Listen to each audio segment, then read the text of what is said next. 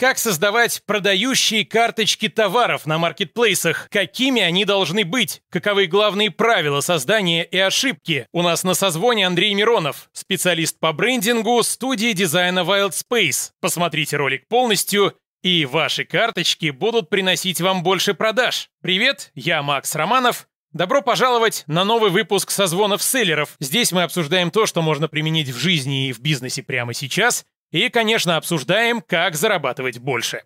Андрей, привет. Привет. Что такое продающая карточка товара на маркетплейсе? А, хороший вопрос. На самом деле, если взять какое-то всеобъемлющее понятие, хорошая карточка – та, которая зарабатывает деньги селлеру. Вот та, которая работает, а дизайн на самом деле и а, какие-то его детали – это на самом деле вопрос второстепенный, честно говоря. Вот. Но, как мы выяснили, есть определенные методики, о которых мы сегодня поговорим, определенные системы оформления этого дизайна, которые влияют, собственно, на итоговый результат э, как бы карточки. Не должно быть красиво, но обязательно должно быть рабочее. Слушай, ну если бы некрасивые карточки работали, а красивые работали, селлеры бы шли за некрасивыми. Как бы здесь вот такая вот история. И какие требования к созданию карточек? На Wildberries, на Озон? Что общего, что разного? Слушай, ну на самом деле э, за последний год, наверное, мы посмотрели много всяких выпадов со стороны Валберис, со стороны Озона, типа все, ребята, вот вам рекомендации, делаем на белом фоне товары, делаем там товары еще как-то.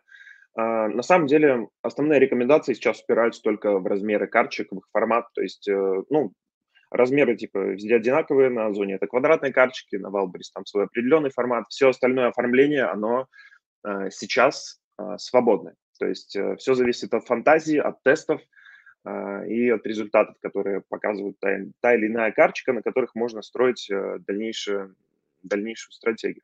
Вот, то есть на данный момент требования достаточно лояльные к селлерам. А с Яндекс Маркетом работаете, с другими более, точнее, более-менее масштабными маркетплейсами? С ними тоже, да, работаем. Там требования другие, то есть там можно встретить, чтобы и товары были на белых фонах, и все такое. То есть э, там, да, там ребята уже работают немножко по-другому, но если брать конкретно Озон и Валбрис, то э, пока требования вот такие, как я сказал. Сколько примерно карточек вы делаете в неделю, в месяц, в год? Есть у вас такие подсчеты? Э, слушай, ну, ну давай, давай, наверное, в неделю. Давай, наверное, в неделю. Скорее всего, в неделю у нас делается около, может быть, 40 карточек или, или да, ну, 40-50 карточек, причем если мы говорим про карточку как набор слайдов из 5-6, ну, то есть примерно вот такие количества у нас дизайнеры там каждую неделю по пятницам показывают, что они сделали, и по подсчетам примерно вот такие вот цифры получаются.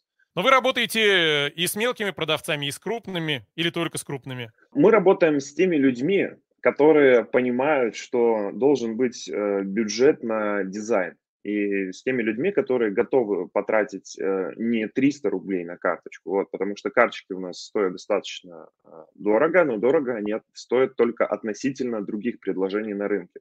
На самом деле их цена окупается за счет их эффективности. Где брать инфографику для маркетплейсов? Там иконки, фотографии. Фотографируете ли сами? Существует достаточно много самых простых сервисов э, для дизайна, то есть их вполне хватает. Это есть Flat Icon для иконок, есть FreePic, с которым мы постоянно работаем э, всей студии, то есть оттуда в основном берутся все материалы.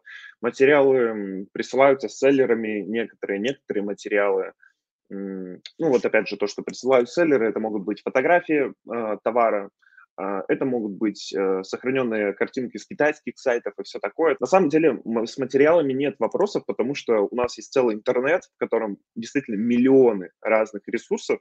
Я сейчас перечислил, наверное, самые популярные, то есть там и Shutterstock, и всякое такое, чтобы взять там лицензионные фотографии, если они нужны.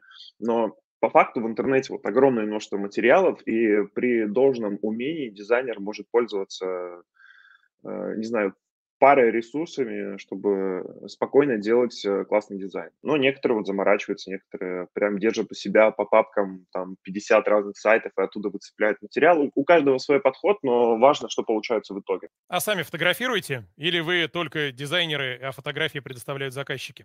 Сами мы тоже фотографируем, да, у нас есть такая услуга, чтобы селлер отправлял нам товары, мы уже делаем э, фотосессию в студии, Вот. Э, то есть тут э, надо по обстоятельствам, опять же, смотреть, как, какие у селлера бюджеты, возможности и так далее. Ты затронул интересную тему брать картинки с китайских сайтов. А насколько mm-hmm. велик риск и в этом случае, и вообще проблем с авторскими правами, если брать чужие картинки? В этом плане надо смотреть, есть ли авторские права у самого, э, у самого китайского коллеги. Вот. Потому что если он просто сделал фотографии, просто разместил их в интернете, это общественное достояние. Можно ими спокойно на самом деле пользоваться, но если авторские права, тем не менее, оформлены э, в каком-то роде, то фотографию можно обработать так, что э, она будет, естественно, не похожа на оригинал, то есть там есть какой-то какой процент, наверное, узнаваемости, ну, схожести с оригиналом. Вот, э, исправив и подтянув этот процент, можно э, не наткнуться на те самые авторские права. Мне э, кто-то рассказывал в каком-то из предыдущих вебинаров у нас на канале, что была такая ситуация. Человек взял карточки у китайского селлера на каком-то китайском маркетплейсе, а получил mm-hmm. претензии от своих э, сограждан из России, потому что оказалось, что китайский селлер, в свою очередь, э, стырил эти карточки откуда-то с российского маркетплейса. В итоге круг замкнулся, и претензии прилетели вот по соседству. такое, такое случается, такое может быть спокойно, карточки путешествуют. Но э, смотря какого рода претензии, если просто ему написали то, что вот это наше, то наплевать естественно, потому что если это не какая-то юридическая история, если тебе не предъявляют какие-то иски и тебя не вызывают в суд, то все в порядке. То есть раз уж э, картинка прошла такой круг, значит, надо было замечать это раньше, конечно. Нет, там были какие-то доказательства. В итоге, если я правильно помню, досудебно урегулировали за какую-то сумму, но в суд в итоге не пошли. Но сколько-то заплатить пришлось правообладателю. Привет. Я Алексей, сооснователь проекта «Созвоны селлеров», благодаря которому создано это видео. В рамках созвонов я очень близко общаюсь с десятками быстрорастущих селлеров на маркетплейсах. На основе этого я сформулировал топ-5 действий для мощного роста селлера в пяти простых постах. Что тебе нужно сделать прямо сейчас, чтобы ускорить свой рост? Может быть, учиться прокачивать карточки товаров? Или искать лучшего байера в Китае? Или, может быть, научиться управлять рекламными ставками через биддер? Самое важное происходит не на уровне инструментов, а на уровне личности предпринимателя. Всего пять простых действий, после которых ты не будешь прежним. А рост твоего бизнеса – это неизбежное следствие роста твоей личности. Поставь видео на паузу и забирай топ-5 действий для твоего роста в моем телеграм-канале по ссылке в описании прямо сейчас. Возможно ли не обращаться к дизайнерам, а делать продающие карточки самостоятельно? Конечно, конечно, возможно. Только дело в том, что они получатся не самого лучшего качества, если вы никогда не подходили близко к дизайну. Если сейчас открыть Валберис и Озон, ну, точнее, по большей части, наверное, Валберис, а, хотя и Озон тоже и посмотреть по любому запросу, мы там найдем а, 90% а, карточек очень плохих, с очень плохим дизайном. У нас э, раньше рубрика была «Дизмораль», вот там вот как раз я этим занимался, что смотрел на эти карточки. Из-за моральной тяжести эта рубрика закрылась, но как бы впечатления остались. То есть э, на маркетплейсах очень-очень много самопальных э, карточек, которые сделали селлеры сами вручную. На них больно, к сожалению, смотреть не только дизайнерам, но и покупателям. Эффективность они показывают соответствующую, хотя бывают исключения и разные инциденты с тем, что карточка сделана на коленке с закрытыми глазами, пяткой. Вообще она работает прекраснее, чем любой топовый дизайн. Но это бывают редкие ситуации, но тем не менее случаются. А, пытаться в них попасть э, тоже глупая затея, так что проще идти к дизайнерам и отдать это дело профессионалам, как говорится. А бывали прецеденты, что заказчики делились с вами данными, что вот был такой-то CTR, а вы сделали новые картинки, новые изображения, новую инфографику, и CTR там вырос в 8 раз, в 4 ну, раза? Не, не то, что они делятся, мы стараемся это как бы эту информацию доставать, вот, всегда отслеживать, каким образом работают в дальнейшем наши карточки. Так как э, у нас агентство, и мы, мы предоставляем услуги под ключ. То есть, по сути, у нас есть дизайнеры, у нас есть э, дальнейшее сопровождение. И, конечно, там собирается любая информация, даже если селлер пришел только за картинкой, грубо говоря, и получает себе там набор там, из пяти там, карточек с разными слайдами, мы в любом случае э, стараемся узнавать, каким образом влияет э, влияет смена э, слайдов на дальнейший стяг. Ну, то есть это полезно и для того, чтобы понимать, какие карточки, какие слайды работают в настоящий момент времени. Конечно, конечно. Но как бы да, но тут много очень факторов влияет. То есть тут и от ниши зависит, и от колористики, от э, смены э, конкурентов рядом с тобой, когда там в ленте они располагаются. Вот много факторов на самом деле. И вот по одной карточке можно замерять CTR. В один месяц он будет э, как бы шикарный и всех будет устраивать, в следующем месяце он просядет. То есть бывает и такое. Все, вот э, данные рассуждения все упираются только в цифры. То есть тут про дизайн вообще нет смысла разговаривать. То есть мы делаем э, все, что делаем, все, что привыкли по нашим методикам, дальше уже все упирается в цифры в любом случае. Тогда перейдем к тому, что наверняка ждут наши зрители с нетерпением. А какие общие принципы создания качественной продающей истории? Что делать, что не делать? В общем, если рассуждать о дизайне конкретно, то э, дизайн карточки делится на две части. На смысловую и визуальную. В смысловой части у нас обычно заключены УТП, триггеры и тезисы. Поговорим сначала, наверное, об этой части, потому что чтобы карточка действительно работала, нужно понимать, э, из каких слов состоит э, холст на вашей карточке. А насколько вы провели до этого конкурентную разведку, покопались в отзывах, посмотрели, что людей устраивает, не устраивает, посмотрели, что остальные селлеры показывают на своих основных слайдах и последующих.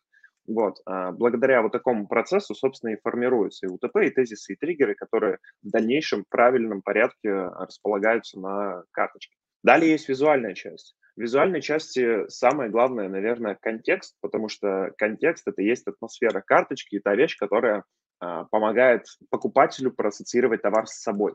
О чем я говорю? Если, допустим, а, вы продаете мультиварку, мультиварку э, дизайнер у вас там поставил на жерло вулкана, и она там стоит, короче говоря, кипит и все такое. Классно, круто, графично, все супер, там, э, экшен и так далее, но если эту мультиварку поставить все-таки в контекст более близкий, на кухню, допустим, к примеру, вот, то, как показывает практика, это работает гораздо лучше, это и есть контекст. То есть атмосфера в самой карточке. Если вы прямо сейчас посмотрите на свои товары и подумаете, а вот этот товар сейчас находится в том месте, где он будет использоваться или нет, вот, у некоторых могут возникнуть, конечно, вопросы самому к себе. Ну, вот, потому что человек, когда будет смотреть на мультиварку в жерле вулкана, он, наверное, слабо будет представлять, как она выглядит на кухне, как, каких она размеров и так далее. То есть а, по большей части человек сначала смотрит на сам товар, смотрит на атмосферу, а потом уже начинает читать текст. И вот в зависимости от того, насколько вот эти вот секунды а, на него положительно подействовали, а, будет принято или не принято дальнейшее итоговое ключевое решение о покупке. Это что касается контекста. Далее в визуальную часть входит еще графика, туда же относится светотень в карточке, э, световой фокус, э, самые разные параметры графики, которые, которые селлерам, селлерам на самом деле не очень нужно разбираться, если вы идете к дизайнеру. Ну, то есть это такие тонкости и мелочи, которые позволяют э, покупателю не думать, что это Photoshop. Вот. А это очень важно, потому что э, когда э, у вас неправильный там свет, тень расставлены в карточке, то у человека создается впечатление, что это очень пластиковая, дешевая история, недостойное внимания. И он может взять ту же самую модель у конкурента, просто которая будет стоять, э, стоять как в физическом мире, как настоящая, короче. Далее в визуальной части есть, конечно же, типографика. Типографика позволяет э, помочь смысловой части которую вы там сформировали со, со всеми остальными смыслами, с конкурентной разведки, с отзывов и так далее, типографика помогает расположить э, все необходимое на э, вашем слайде. Выстроить правильную иерархию, то есть показать на первом слайде все, что необходимо показать, то есть ответить заранее на все те вопросы, которые человек может задавать, открывая первый слайд. Про объем, допустим, про цвет, про набор и так далее. То есть все вот эти вот параметры, как правило, нужно отображать именно на а, первом слайде, а дальше они просто раскрываются. Также типографика позволяет расставить правильные акценты, то есть написать крупно, что это за товар, правильные шрифтовые пары расставить, чтобы были выделены нужные слова и так далее. Это снова Алексей из проекта «Созвоны селлеров». Напоминаю про гайд с топ-5 лучшими действиями для твоего роста как селлера. Этот гайд основан на инсайтах десятков быстро растущих ребят. Поставь видео на паузу и забирай топ-5 действий для твоего роста по ссылке в описании в моем телеграм-канале прямо сейчас. Поговорим о шрифтах, раз шрифтовые пары затронуты. Какие шрифты использовать, какие не использовать, там, засечками без или еще по какой-то градации. Первое. И сколько шрифтов может быть на одной картинке максимум? То 5 штук, там 8 штук напихают. Слушай, может быть и 8, если стиль позволяет. Вот. Э, бывают, бывают разные стили, знаешь, как делают кофейни, допустим, там у них такие пирожочки из шрифтов, из разных, короче. Вот. Может быть такое. Но на самом деле, э, если мы берем какую-то все-таки классику дизайна, то шрифтовая пара – это все-таки пара. Вот, она стоит из двух шрифтов. По поводу того, какие используем, какие нет, нет смысла сейчас на слух проговаривать. Я только скажу, что нужно использовать шрифты для свободного пользования. Вот. Э, те, которые не нуждаются в покупке лицензии. Если же у вас уникальный бренд, вы все-таки решили э, разрабатывать бренд и так далее, естественно, либо вы берете специалиста по леттерингу, он вам разрабатывает свой шрифт, либо вы покупаете, но это уже немножко другая история. Мы используем бесплатные шрифты, любые. По поводу засечки, не засечки, это опять же все относится к контексту и к товару, насколько а, тот или иной шрифт по настроению подходит э, к атмосфере и правильно ли он передает настроение и посыл, вот, который должен закладывать в себе товар и правильный ассоциативный ряд, чтобы там сохранялся благодаря тем в том числе а, гарнитуре, которую вы выбрали. Некоторое время назад в интернете была самая главная рекомендация «Не берите Comic Sans». Comic Sans вообще прекрасный шрифт, можно его использовать с, с удовольствием, вот, э, важно понимать где. То есть это уже такая уже мета-ирония, вот, когда ты используешь Comic Sans, но э, имеет место быть, имеет место быть, то есть он заслужил свое место на каких-то трешовых картинках. Так, хорошо. А самые частые ошибки, которые тебе попадались на глаза в чужих карточках? Вот прям самые грубые частые ошибки, что чаще всего делают? Наверное, чаще всего люди не разбираются именно с контекстом, вот, про который мы говорили. То есть у многих, по большей части, поработано со смыслами. Ну, как поработано? То есть люди просто берут смыслы с соседних карточек там, да, в этой же нише и просто их себе вот переклеивают, как бы, окей, ладно, хорошо. У всех вроде выстроена типографика, там, более-менее, вот 99% типографики на маркетплейсах – это кривая, косая история, которая не э, имеет никакого отношения к дизайну. По большей части у всех проблемы с контекстом. То есть, чтобы до этой мысли дойти, до простой, что товар нужно ставить в ту атмосферу, где он будет находиться, вот э, как почему-то она не очевидна для многих и, оказывается, находится не на поверхности. То есть люди, когда думают, так, у нас дизайнер, нам нужен дизайн, нам сейчас нужно там пригласить Кэмерона, и чтобы вот он в мир аватара поместил памперсы детские. По большей части ошибка с контекстом именно, с атмосферой в карточке, которая не позволяет покупателю проассоциировать с собой товар. У кого-то возникнет еще такой вопрос, э, в каких программах, сервисах лучше всего создавать э, картинки, Photoshop, угу. Figma, Canva или вообще без разницы, хоть в Paint рисуйте? Ну, если у тебя есть несколько свободных лет, то можно рисовать и в Paint в целом. Вот, если, если ты хочешь э, прям хорошо сделать жизнь. А, вообще мы берем классический такой пак программ от Adobe, то есть мы пользуемся Photoshop, мы пользуемся иллюстратором иногда, когда надо. То есть это все от Adobe. Две программы. У нас дизайнеры работают в двух программах. Figma, в принципе, в ней можно делать карточки, но она не позволяет так глубоко и детально работать с растром. То есть, о чем я говорю? Графика делает, делится на векторную и растровую. Так вот, то, что состоит из квадратиков, когда вы приближаетесь, это как раз есть растровая графика. Figma не позволяет э, доводить карточек, карточки до такой не то что фотореалистичности, а до какого-то определенного уровня. То есть в фигме обычно все упирается в какой-то плоский, непроработанный потолок, к сожалению. Не потому что фигма плохая, а потому что она создана для другого. То есть она не создана для э, работы с растром, как Photoshop. Вот. Потому что э, она создана по большей части для UX, UI дизайна и для проектировки приложений, сайтов и так далее. То есть вот это все туда. Зачем? Идти в фигму, когда можно пользоваться фотошопом э, полными возможностями. Поэтому у, у нас было много спичей на эту тему, и все-таки всегда приходили к тому, что Photoshop просто удобнее. Для каждой задачи есть определенная программа, для каждой. Нужно монтировать, ты же не идешь в Photoshop, хотя в нем можно монтировать. В любом случае нужно выбирать, а иллюстратор в данном случае служит как э, такая вещица для проработки разных векторных, э, векторной графики. То есть нужно тебе там какую-то иконочку красивую нарисовать самостоятельно. Нужно какую-то сложную типографическую композицию, типа там кружок с разными надписями. Там в Photoshop это действительно не очень удобно делать, потому что он не подходит для работы с векторной графикой. Соответственно, мы берем вот эти две программы, они прекрасно между собой сочетаются, между собой работают, то есть там А, вплоть до того, что ты вот сделал что-то в иллюстраторе, взял Ctrl-C, зашел в Photoshop, Ctrl-V. Все, у тебя вот так вот все переносится спокойно, то есть не занимает э, никакого практически времени, и между ними очень удобно работать. Канву еще не обсудили, туда же, куда и фигма? Ой, кан канва летит, э, к сожалению... Даже не фигма, то есть, да?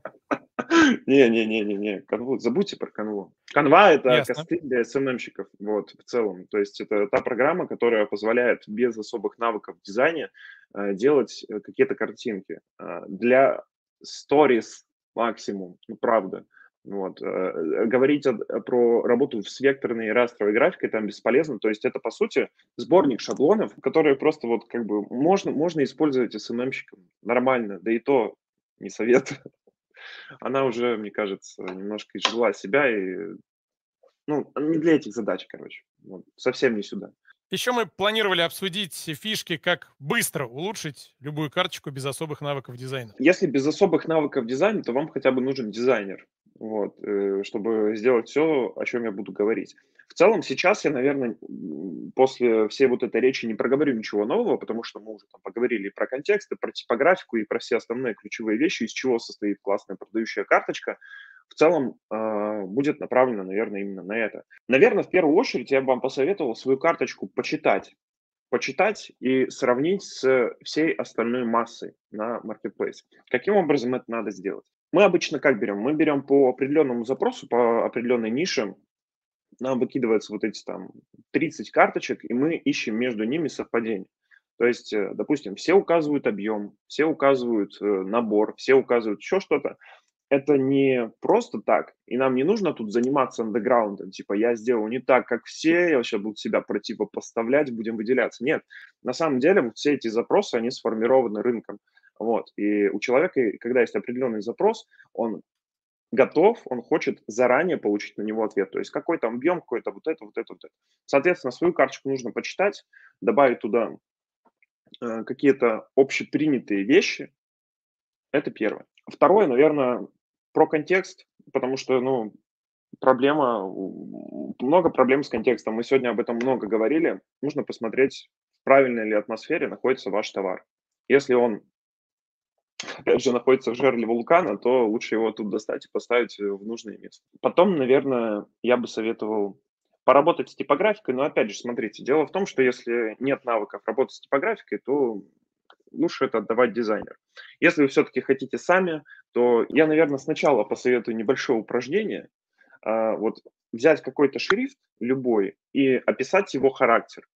И вот так вот сделав раз 10 с любыми шрифтами, да, в любой программе, можете в конве даже, вот, просто посмотрев на них, после этого задайте вопрос, а какой шрифт подходит вот к моей карточке, к моему товару, какой характер. То есть если мы берем шрифты с засечками, это что-то более про премиальность, про античность, про что-то вот в эту сторону. Если шрифты рубленые, то есть обычные, без засечек, они, в принципе, универсальны. Есть шрифты рукописные, есть шрифты акцидентные, декоративные. Короче, их достаточно много, и нужно понимать, просто нужно посмотреть просто на шрифт и понять, подходит он мне или нет. И к нему подобрать в шрифтовую пару какой-то более спокойный гротеск по типу Монсеррат, Гилрой, Цирк, много достаточно таких шрифтов, которые служат шрифтовой парой и особо не конфликтуют с основным шрифтом. Каким должен быть размер текста? Я просто чаще сталкиваюсь с YouTube-превьюшками, с э, карточками товаров на маркетплейсов. Мало дела имел. Но одна из основных проблем э, у людей, создающих превью для YouTube, нечитаемый текст в мелком масштабе. 80% трафика на YouTube со смартфонов. Я подозреваю, что на маркетплейсах тоже значительная часть трафика с телефонов, да, со смартфонов, да. ну, в лучшем случае с планшетов. И нафигачит текст, много-много-много текста нафигачит и монтирует его на большом экране, верстают, значит, все хорошо. Mm-hmm. У кого-то там 24 дюйма, у кого-то 32, кто-то на телевизоре смотрит.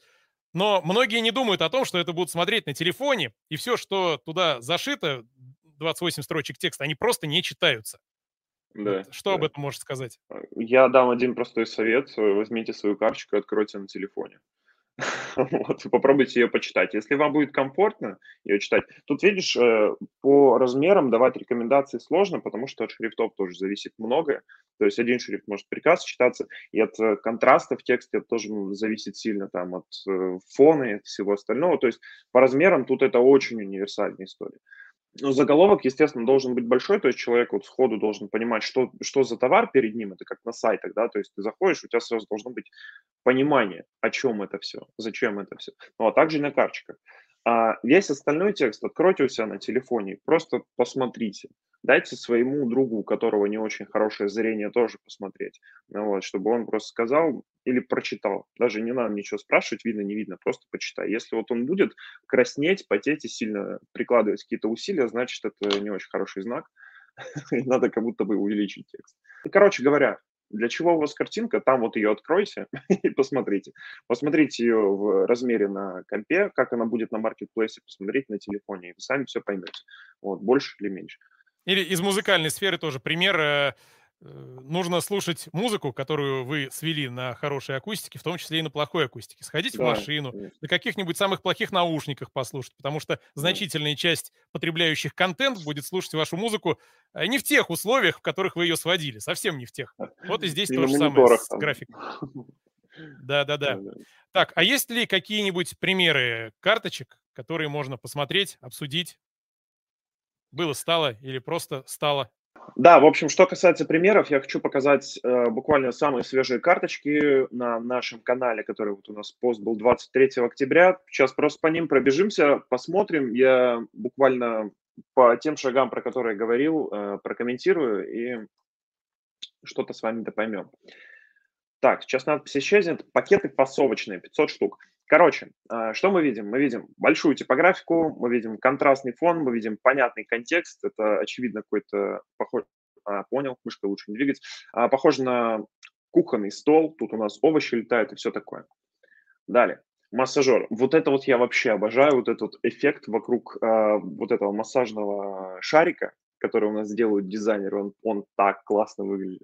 Ну вот, опять же, э, можете сейчас э, меня поругать, сказать, Андрей, посмотри, какой контекст, почему он там на камне на природе. Вот, с этим, с этим тоже можно поиграть, а, чтобы передать ассоциацию чистоты, спорта, такой свежести, короче, вот если понимать, зачем это надо, то можно играть и с этим, это нормально. Вот, э, подарок есть для хранения, набор весь показан справа, 365 дней гарантии, все сделано по сеточке, ровно, четко, все читабельно, контрастно и так далее. Графика на месте. Есть свет, есть тени, в общем, супер. В принципе, по, мне кажется, я их одинаково просто буду комментировать, вот, потому что в, целом суть везде одна и та же. То есть большой заголовок, э, тезисы, триггеры. Вот тут э, можно сказать, что небольшой УТП, типа 5 лет гарантии, э, логотип прекрасно вписанный. Вот, и дополнительно вот такая атмосфера синевой, что-то уходит в медицинскую такую историю, там, судя по всему, кровать на заднем фоне с подушкой или что-то такое как мне кажется. Вот, что дает как бы тоже правильную ассоциацию, потому что люди, которые пользуются градусником, в основном лежат в кровати. Ну, сумка, вот, типа, сумка. И ноутбук. Она для ноутбука, да. вот вам ноутбук. Сумка, вот ноутбук. Что, что еще нужно? 15,6 дюймов, все понятно. А, маска для сна. Тоже все очень уютненько. Кстати, одна из тех немногих карточек э, в нашем арсенале, когда вот э, достаточно мало текста на главном слайде. То есть тут в основном ничего нет. То есть тут основное название и беруши в подарок, и все. Вот, и, и мне это прям нравится. Она хорошо, сочно выглядит, так знаешь, глянцево как-то даже.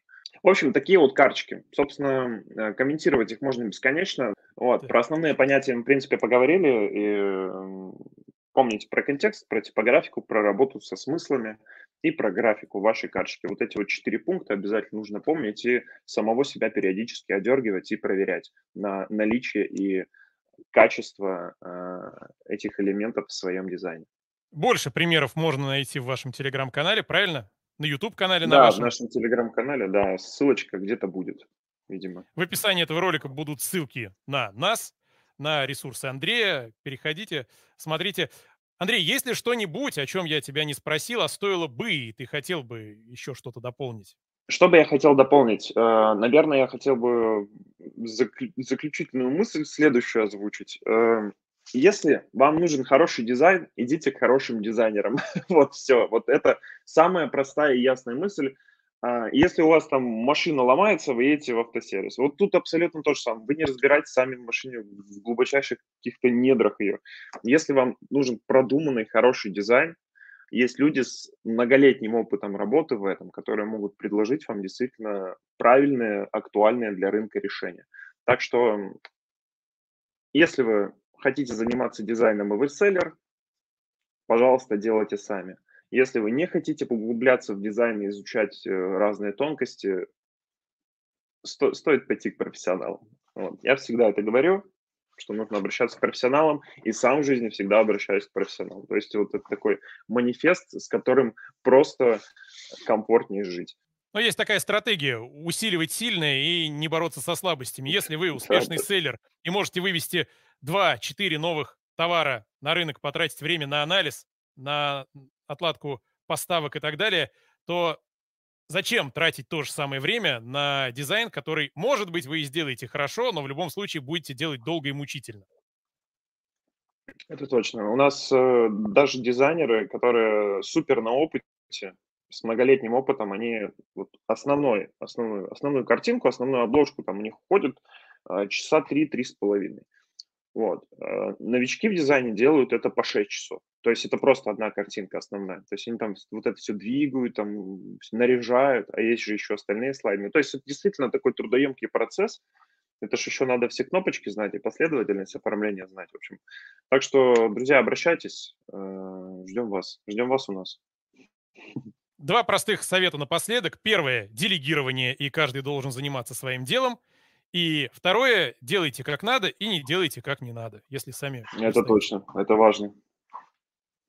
Андрей, спасибо большое.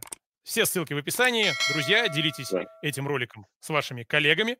Или не делитесь, если не хотите, чтобы они узнали, получили эти секретные знания. Всем пока-пока, до встречи. Все, всем пока, спасибо.